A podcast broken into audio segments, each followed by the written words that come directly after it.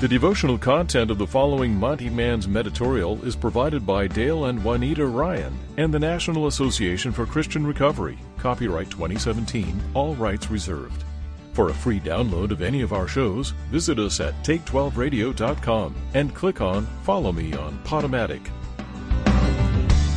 Well, good day, everyone. Recovery family, brothers and sisters in AA, NA, CA, Celebrate Recovery, Alcoholics for Christ, and the list goes on and on. It's good to have you with us here on Monty Man's Meditorial. Today's Meditorial is entitled Recovery as Seeing the Light. Reading from Isaiah chapter 9, verse 2 The people walking in darkness have seen a great light. On those living in the land of the shadow of death, a light has dawned. We know what it is like to walk in darkness, you and I. We know what it is like to live in the shadow of death. But we also are beginning to experience what it's like to see. The darkness of denial is giving way to the light of honesty in our lives. Of course, when you have lived in darkness as long as we have, the light can be painfully bright. We see the truth about ourselves and our self destructive behavior. We see the truth about our refusal of love.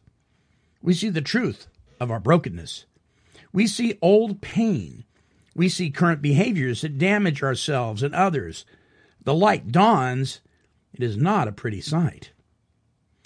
But God does not send light into our darkness to shame us. The exposure may trigger our deep shame, but this is not God's purpose. God's light is like the light of dawn. It is a light that signals that something new is happening. A new beginning is possible. The light that God brings into our dark world is a light of hope. Recovery is God's light coming into our darkness. The light, it exposes. We begin to see clearly the ways we have sinned and the ways other people have sinned against us. And the light provides hope.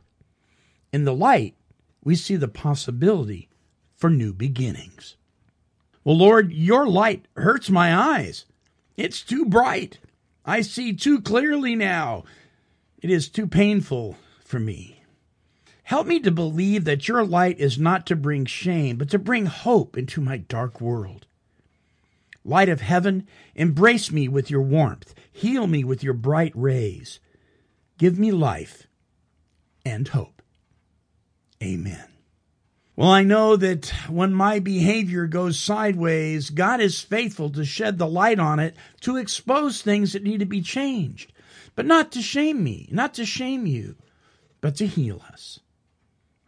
Until our next broadcast, this is the Monty Man, and I'm wishing God's perfect light and serenity in your life for each and every one of you. Bye bye now. This has been a broadcast of KHLT Recovery Broadcasting.